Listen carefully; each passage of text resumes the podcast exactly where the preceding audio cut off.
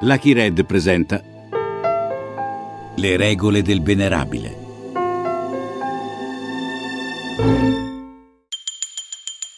La storia del tutto autentica, tranne le parti in cui è menzognera, di Licio Gelli, il capo della loggia P2, un podcast Lucky Red con Francesco Montanari.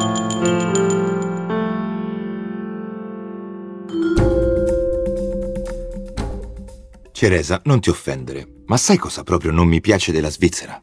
Il freddo, immagino. No, no, no, no. Quello che non mi piace è che qui nessuno capisce qualcosa di calcio.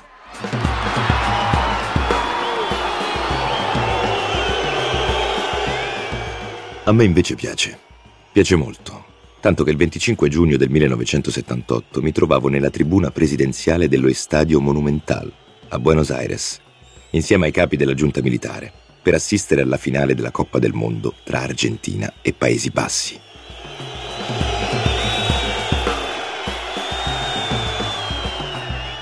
L'Argentina aveva dominato tutto il primo tempo, ma era stata una partita durissima, molto tesa, che dopo il pareggio di Nanning all'82esimo si era protratta nei tempi supplementari, una vera sofferenza. Poi, finalmente, al 115 minuto, Daniel Bertoni aveva trafitto la rete avversaria segnando il 3 a 1. Gol! Bertoni! Ha segnato Bertoni! A quel punto il risultato non cambiò più e alla fine la nazionale albiceleste trionfò. Campione del mondo! L'Argentina è campione del mondo! Che spettacolo! E che emozione vedere Daniel Passarella, il capitano dell'Argentina, sollevare la Coppa del Mondo al cielo mentre veniva portato in trionfo dalla sua squadra. Una giornata storica per l'Argentina, un paese in forte crescita che stava risolvendo i suoi problemi e ritrovando tutto il suo orgoglio. Ma se soltanto ci fossi stato cinque o sei anni prima, ti posso garantire che lo spettacolo sarebbe stato molto diverso.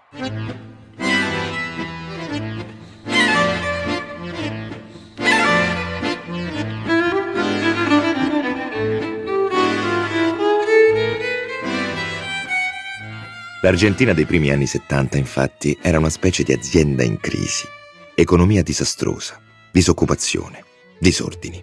La nazione era sulla soglia del baratro. Quando un'azienda è in crisi, che fa?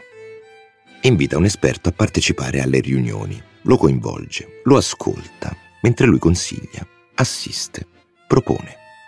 E la stessa cosa fa una nazione. Questo era precisamente il mio ruolo. Certo, io inizialmente avevo messo piede a Rio de Janeiro, in Brasile, grazie all'OMPAM, ma ero convinto che il paese più promettente del Sud America era l'Argentina, un posto pieno di italiani. Basti pensare che il nome della capitale, Buenos Aires, viene dalla Madonna di Bonaria di Cagliari. E anche quando non avessi avuto a che fare con italiani, c'era un altro fattore fondamentale nel mio innamoramento per il continente latinoamericano. Era un continente dalle risorse illimitate, dove la massoneria aveva sempre avuto una grande importanza e tra i confratelli sudamericani c'erano state personalità di primo piano come Simón Bolívar, per dirne uno. Per molti versi poi il continente era ancora un territorio vergine. Con l'eccezione di Cuba e del Cile, laggiù non avevano ancora conosciuto il marxismo, il che li rendeva più sani ma anche più vulnerabili, perché non avevano avuto ancora occasione di sviluppare seri anticorpi alla peste rossa. Il Sud America non aveva conosciuto neppure il fascismo o il nazismo, così come era rimasto a distanza di sicurezza dalla seconda guerra mondiale. Per loro quelli erano tutti fenomeni lontani e quindi io lì non ero inseguito ovunque dal mio passato, non ero costretto sempre sulla difensiva. Considera poi che grazie alla mia esperienza in Spagna parlavo molto bene lo spagnolo e quindi con la situazione che c'era in quel momento in Italia, perché non dare una chance all'Argentina?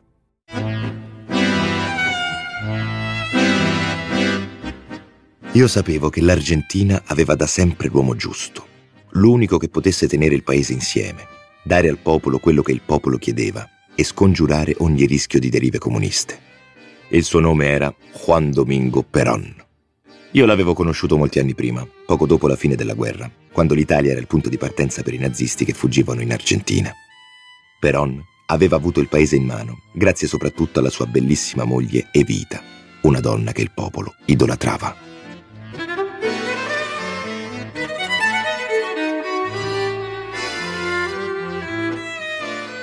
Più del marito, era lei ad essere al centro di un vero e proprio culto della personalità. Almeno era così per i poveri, i descamisados, per i quali lei era una specie di santa. Per gli intellettuali di sinistra, invece, era una strega e una puta. Ma cosa ci vuoi fare? Non si può piacere a tutti. Fatto sta che quella coppia per un po' fu una sintesi perfetta, capace di unire il paese. Purtroppo però non durò a lungo. Evita morì giovane e questo minò pesantemente la popolarità di Peron. Ma fu anche il motivo per cui io e il leader argentino entrammo davvero in confidenza.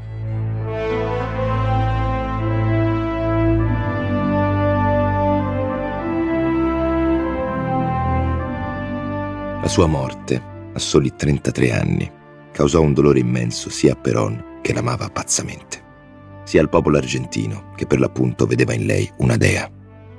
Per questo era fondamentale che il popolo potesse vederla per l'ultima volta, potesse toccarla, piangerla e ammirarla. Al termine della cerimonia funebre sarebbe stata esposta in una teca di cristallo all'interno di un apposito mausoleo faraonico, alto tre volte la statua della libertà. Prima però occorreva imbalsamarla, come d'altronde Vita aveva pregato il marito di fare.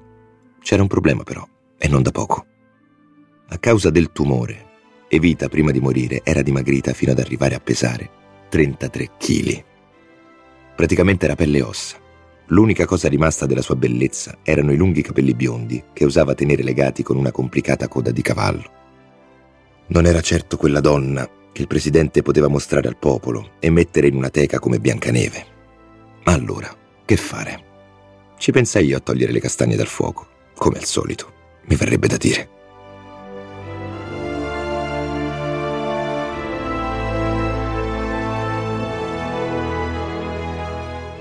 Che dici, Pedro? Qualcosa si può fare? La vedo molto difficile, Licio. Molto difficile. Su via, Pedro. Con la buonanima di Lenin hai fatto miracoli. Vuoi non fare lo stesso con Evita? Tieni presente che qui ti pagheranno in dollari americani.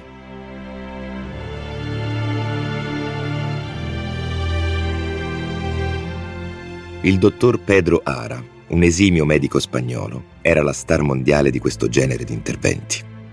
Lo mise in contatto con Peron, che subito gli conferì carta bianca, tutti i soldi e i mezzi di cui aveva bisogno e soprattutto tutta la privacy necessaria per la delicata operazione.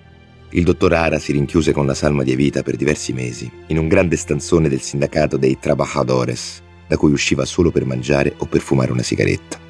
Nessuno poteva entrare, nessuno poteva sapere cosa stesse combinando. Ma quando qualche mese dopo mostrò il risultato del suo lavoro, rimanemmo strabiliati.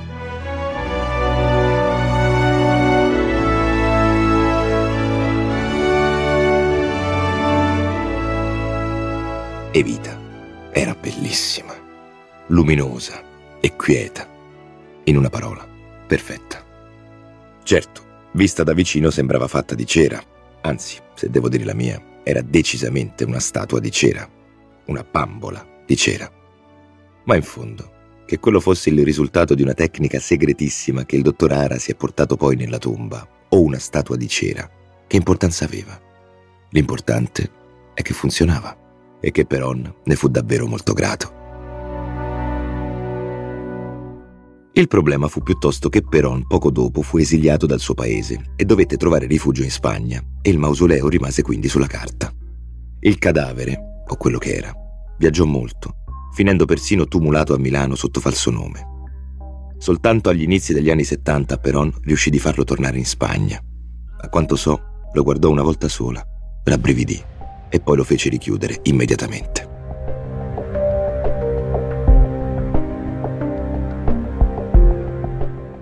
Peron lo rincontrai quindi molti anni dopo, in una situazione molto diversa da quando era il leader autoritario e populista dell'intera Argentina.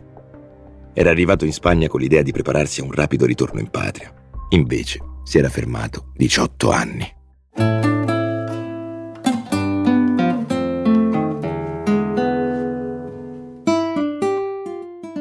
A Madrid intanto Peron aveva trovato la sua terza moglie, Isabelita. Isabelita aveva cominciato la carriera ballando e facendo lo striptease nei nightclub, dove abbordava vecchi signori danarosi, e fu proprio così che incontrò Peron.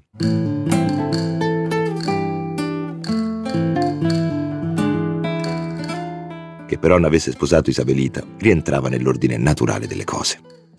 Tra loro correvano quei 36 anni di meno che a certi uomini di potere piace mettere tra sé le compagne. Come però questa arrampicatrice sociale avesse fatto a far breccia in Donna Carmen, la ultrapia e cattolicissima moglie di Franco, questo per me è sempre rimasto un mistero. Ma non sono creature misteriose le donne. Di certo Isabel non era, come a lei piaceva credere, una Evita rediviva. Non ne aveva né l'appeal né il carisma. Intanto Peron cominciava a manifestare i segni della malattia che lo avrebbe ucciso e Isabelita aveva un controllo pressoché totale su di lui.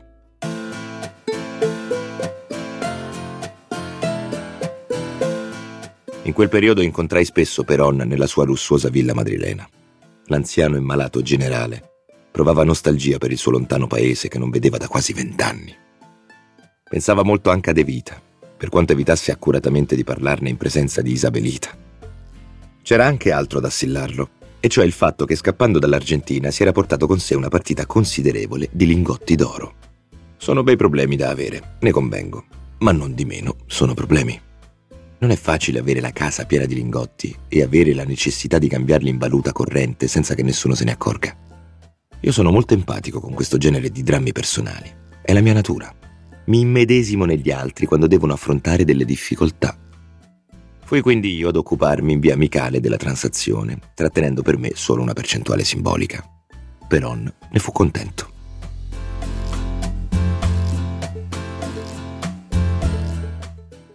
Licio, ci fossi stato tu a Buenos Aires?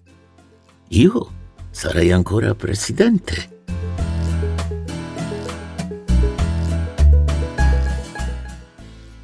Belle parole che mi misero un certo tarlo nel cervello. Il passato era passato, ma chi lo diceva che Peron non potesse tornare ad essere il presidente dell'Argentina? Io no, di sicuro. Anzi. Per cui chiamai zio Frank e gli spiegai la situazione. Il vecchio Peron scalpitava per tornare sul trono. Che ne pensavano a Washington? Frank fu felice di sentirmi. Licio! Avevo sentito che sei ancora a piedi libero. Man, you really are hard to kill.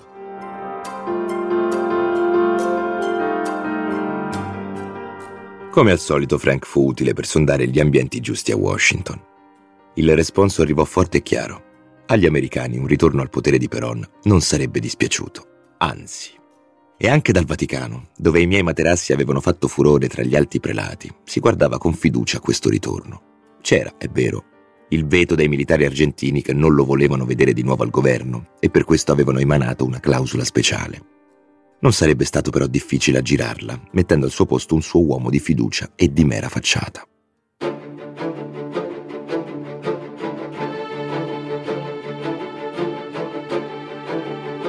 A questo punto la cosa più urgente era mettere in moto la massoneria locale, convincere i confratelli di Buenos Aires che l'operazione si poteva fare. Anzi, si doveva fare. Incontrai i confratelli argentini nella loro sede e parlai per un'intera notte, un po' in spagnolo, un po' in italiano. C'erano anche dei personaggi apertamente ostili. Alcuni erano stati fra i responsabili dell'allontanamento del generale Peron, molti anni prima.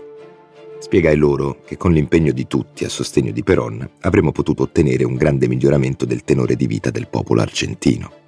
Aggiunsi anche che la massoneria in quel momento non aveva nel paese quel potere che avrebbe potuto avere se si fosse fidata di Peron e lo avesse appoggiato. Una volta tornato al governo, il generale avrebbe ripartito le massime cariche politiche e amministrative proprio tra i massoni.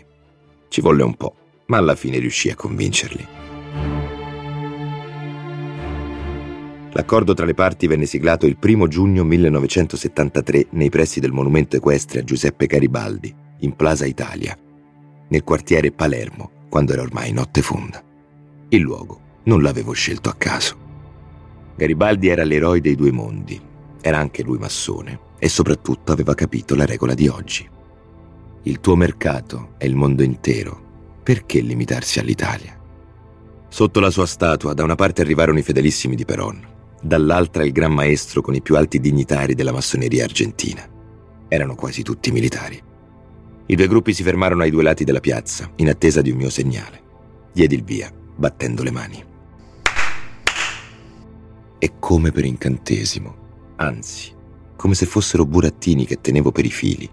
I capi delle due delegazioni si incontrarono, proprio sotto il monumento, si abbracciarono e poi fecero lo stesso con me.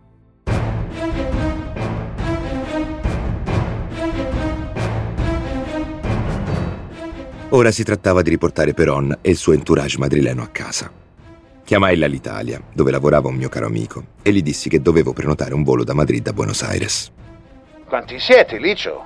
Ma guarda, fai un Boeing intero, così stiamo tranquilli. A Boeing non ne ho liberi. Ci sarebbe un Douglas DC-8 e il Giuseppe Verdi. Capienza 190 persone. Aggiudicato. Segna pure sul conto.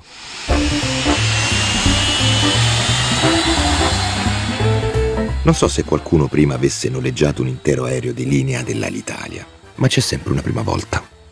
Il viaggio fu l'occasione per conoscere meglio Isabelita, la spogliarellista che aveva rubato il cuore del generale.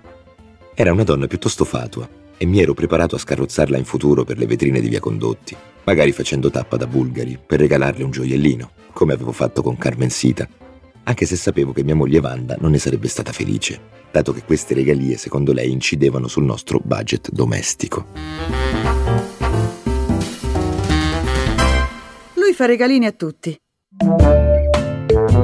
Orologi d'oro, parure, brillanti, vestiti di sartoria. Mangiano e bevono per tacere d'altro. E io pago. Povera Wanda. Non capiva che quel genere di cose erano un investimento. Rendevano cento volte quello che costavano. Comunque durante il volo mi accorsi subito che c'erano cose che interessavano a Isabelita molto di più degli abiti delle sorelle Fontana. Era appassionata di esoterismo.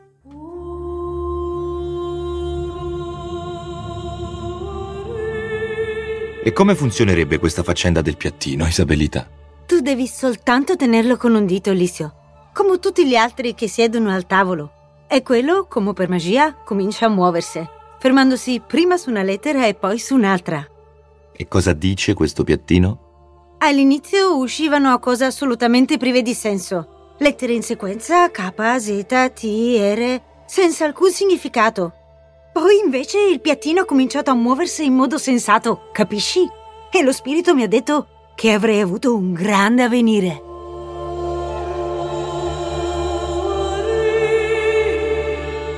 Il miglior amico di Isabelita era una ex guardia del corpo del presidente, un po' segretario, un po' maggiordomo, un po' leccaculo, soprattutto leccaculo, di nome José López Rega, un altro che nel tempo libero faceva oroscopi e praticava la magia nera.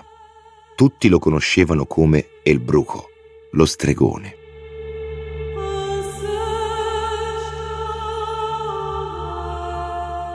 Era anche un anticomunista viscerale, questo López Rega, e aveva messo in piedi un'organizzazione clandestina paramilitare dal nome sinistro, triple A, la tripla A, ossia Alianza Anticomunista Argentina. A Lopez Vega stavo particolarmente simpatico, anzi, mi considerava l'uomo della provvidenza. Ma purtroppo non tutto andò come sperato. Appena arrivò la notizia che Peron stava per atterrare in patria, accompagnato da Isabelita, un'immensa folla si riversò all'aeroporto. Sostenevano tutti Peron e lo amavano al punto da disputarsi il palco d'onore. Dalle parolacce si passò alle mani e presto alle mani comparvero dei micidiali revolver. Anzi, per la verità, qualcuno si era portato anche una mitragliatrice pesante e provò a vedere se per caso funzionava.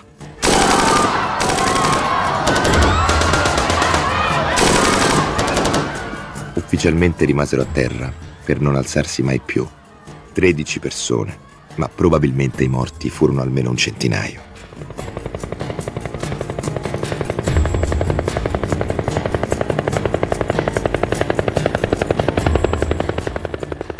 Per questa ragione in aeroporto arrivò un elicottero che ci portò direttamente alla Cinta d'Olivo, la residenza estiva, dove anche io fui fatto alloggiare.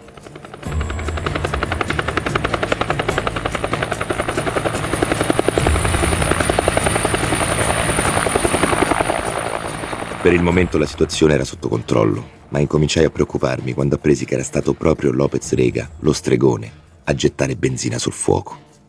Erano stati i suoi gorilla ad azionare la mitragliatrice nel mezzo della folla. E questo, capì in fretta, era solo l'inizio.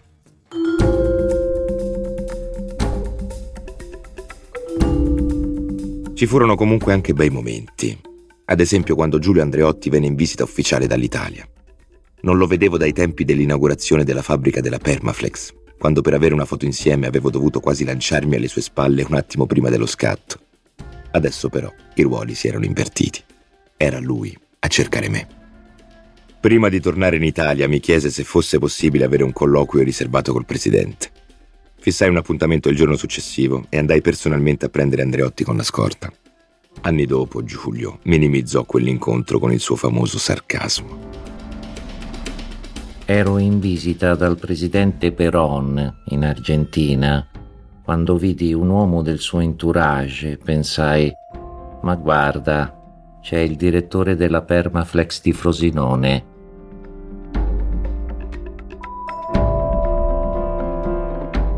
Vedila come ti pare, ma una cosa è certa. La mia vecchia amicizia con Peron non significava soltanto la possibilità di allargare la mia azione politica. Da libero professionista non dimenticavo mai che non bisognava guardare soltanto al cuore, ma anche al portafoglio.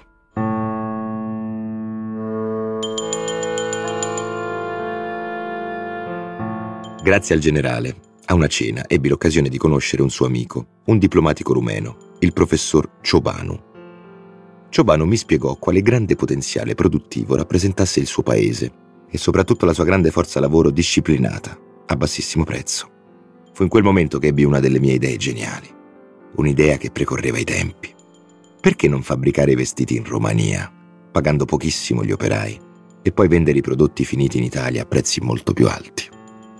Fui il primo manager italiano a delocalizzare per contenere il costo del lavoro. E non solo. Lo feci superando la cortina di ferro. Allora però quella era una strategia talmente avveniristica che nessuno capiva cosa stessi facendo, tranne immagino, i lebole.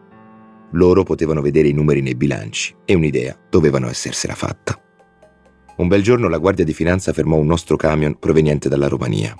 Quando aprirono il portellone, i finanzieri rimasero a bocca aperta.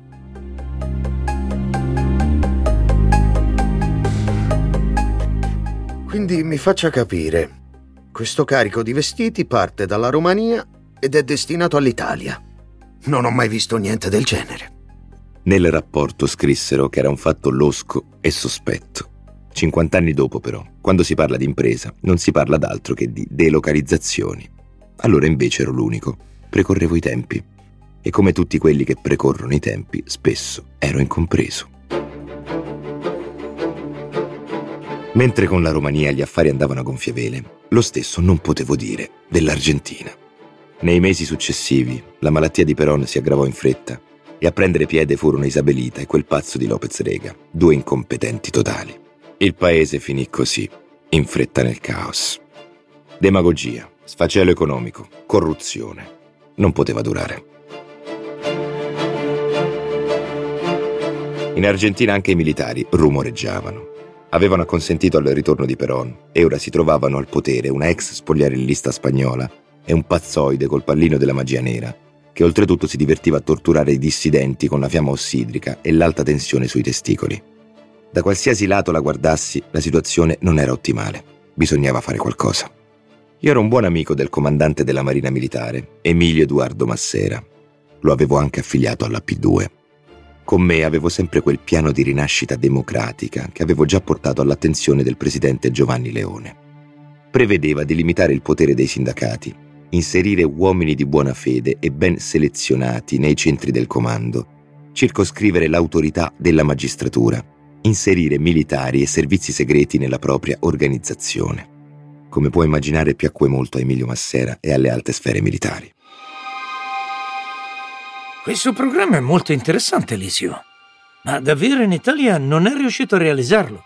Cosa vuole farci, ammiraglio? Come dico sempre, Nemo profeta in patria. Ma io sarei ben felice di cederlo alla vostra bellissima nazione.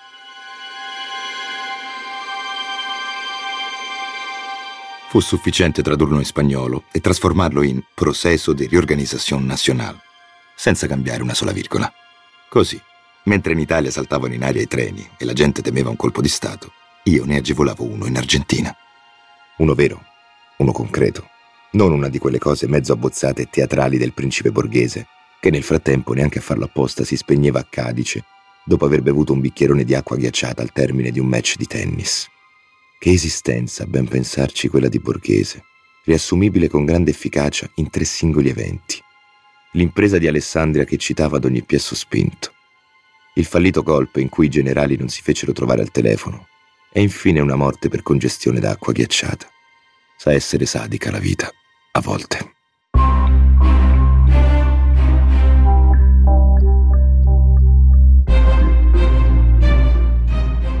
La notte del 24 marzo 1976, le forze armate destituirono Isabelita e misero al suo posto Jorge Rafael Videla, generale dell'esercito.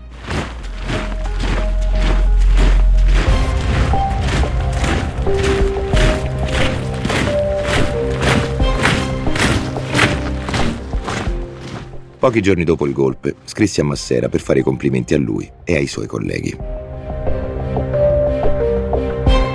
Caro ammiraglio, vorrei manifestarle la mia più sincera allegria per come tutto si è sviluppato secondo i piani prestabiliti. D'altronde l'accaduto era prevedibile da parecchio tempo. Un governo forte e fermo sulle sue posizioni e nei suoi propositi può dare alla nazione cosa necessita per tornare rapidamente al livello dei paesi più prestigiosi. Un governo che sappia soffocare l'insurrezione dei dilaganti movimenti di ispirazione marxista.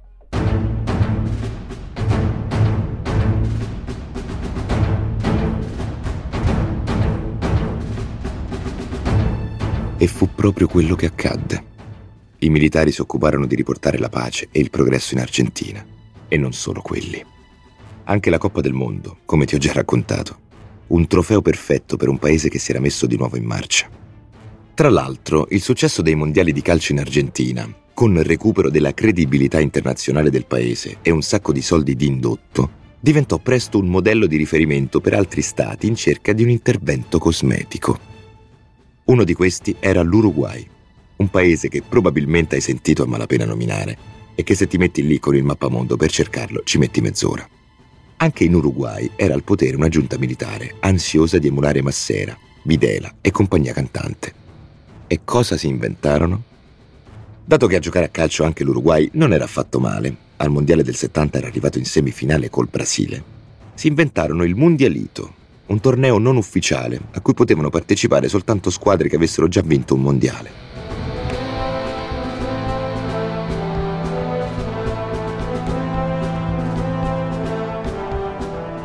Organizzare un torneo internazionale di calcio era una cosa. Per questo noi della P2 avevamo un nostro uomo ai vertici della UEFA. Ma renderlo un evento, qualcosa che, almeno a parole, era addirittura più importante del mondiale vero e proprio, era un'altra serviva una storia affascinante e soprattutto un grande megafono. Occorrevano insomma dei media ammaestrati, giornali che montassero appunto la notizia ed era qui che noi eravamo utili una seconda volta. Noi avevamo il Corriere. Fra l'altro raccomandai che celebrassero l'Uruguay come se fosse una costa azzurra in salsa latina, dimenticando le chiacchiere sulla dittatura e non mancarono giornalisti che raccolsero la mia richiesta, come questo. Senti un po' cosa scriveva sul Corriere della Sera. Il Mundialito può offrire lo spunto al tifoso turista per seguire da vicino la nazionale azzurra e nello stesso tempo per trascorrere una piacevole vacanza al caldo sole uruguaiano. A gennaio infatti laggiù si è in piena estate. La media della temperatura oscilla tra i 23 e i 26 gradi e le piogge fanno raramente capolino. Vi si trova quindi il clima ideale per abbronzarsi sulle spiagge di Montevideo o in quelle dei più noti centri balneari.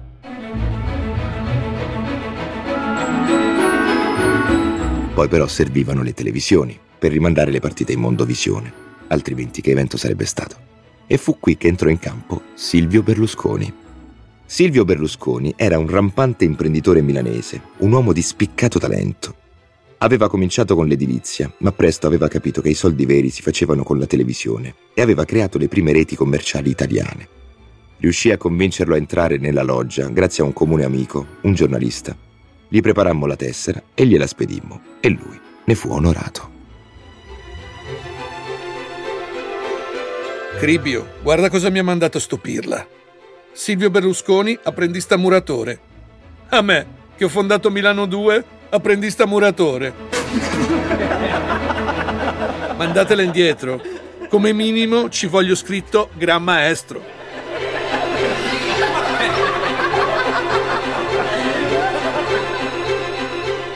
Insomma, si era offeso. Ma in affari, si sa, occorre mettere da parte la suscettibilità. Sicché fu lui, che andava già forte con Fininvest nel campo delle televisioni private, ad acquistare per una somma astronomica i diritti di mandare in onda su Canale 5 le partite del Mondialito. Certo, sulla carta sembrava una mossa piuttosto azzardata. Quando mancavano due settimane all'evento, le televisioni di Silvio non potevano trasmettere su scala nazionale e poi non aveva nemmeno il satellite. Lui però ostentava sicurezza. Il Mondialito verrà trasmesso da Canale 5 su scala nazionale.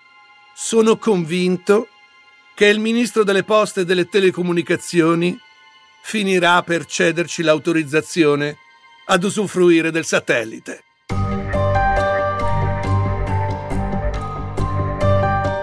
Ci aveva visto giusto. Anche perché c'eravamo noi a dare una mano, con la forza della carta stampata che controllavamo. D'altronde le ragioni di Silvio erano evidenti. Perché mai gli italiani avrebbero dovuto rinunciare al mondialito solo per colpa di uno Stato illiberale che considerava la televisione un monopolio? Alla fine Silvio ottenne in zona Cesarini il satellite e riuscì anche a coprire, se non tutta, almeno l'Italia settentrionale. Un vero successo. Ti chiedi chi vinse il mondialito? Ovviamente la nazione ospite, l'Uruguay. E guai se non fosse stato così. Io nel frattempo mi ero a tal punto innamorato di questo paese da decidere di prendervi casa e di portarvi anche tutta la famiglia. Uffa, babbo! Ma cosa ci andiamo a fare in Uruguay? La villa nel quartiere Carrasco, uno dei più lussuosi di Montevideo, era molto accogliente ed era lì che tenevo il mio archivio personale. Per la precisione, in una stanza segreta a cui si accedeva spostando la gigantesca testiera del letto.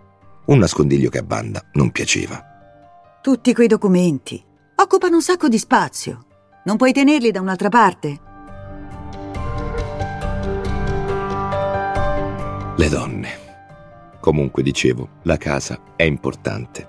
È un investimento solido che dà frutti.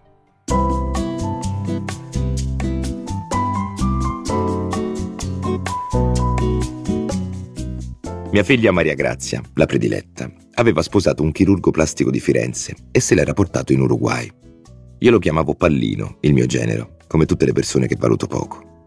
Comunque sia, a un certo punto Maria Grazia disse che avrebbero voluto trasferirsi a Rio de Janeiro, città senz'altro più eccitante di Montevideo, dove Pallino si sarebbe potuto costruire un avvenire. Voleva specializzarsi in seni rifatti, cose così. Volarono a Rio, ma Pallino non fu in grado di trovare un appartamento, dico uno, che soddisfacesse i gusti di mia figlia. Ma come? E che ci siete andati a fare a Rio? Faccio io, va, che è meglio.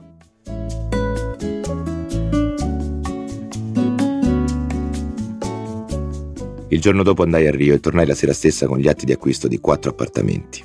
Di lusso, è chiaro. Dissi a mia figlia che poteva scegliere quello che preferiva. Grazie, bambino, grazie! Pallino, se compri bene poi puoi sempre rivendere bene. Ovvio, no? Che tempi, che tempi grandiosi.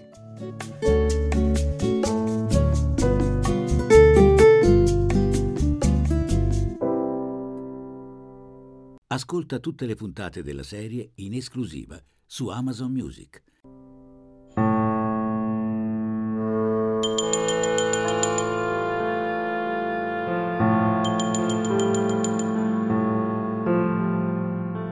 Le regole del venerabile, la storia del tutto autentica tranne le parti in cui è menzognera di Licio Gelli, il capo della loggia P2, è un podcast Lucky Red, liberamente ispirato a Italia Occulta di Giuliano Turone, edito da Chiare Lettere Editore, scritto da Francesco Montanari, Massimiliano Griner e Daniele Rielli.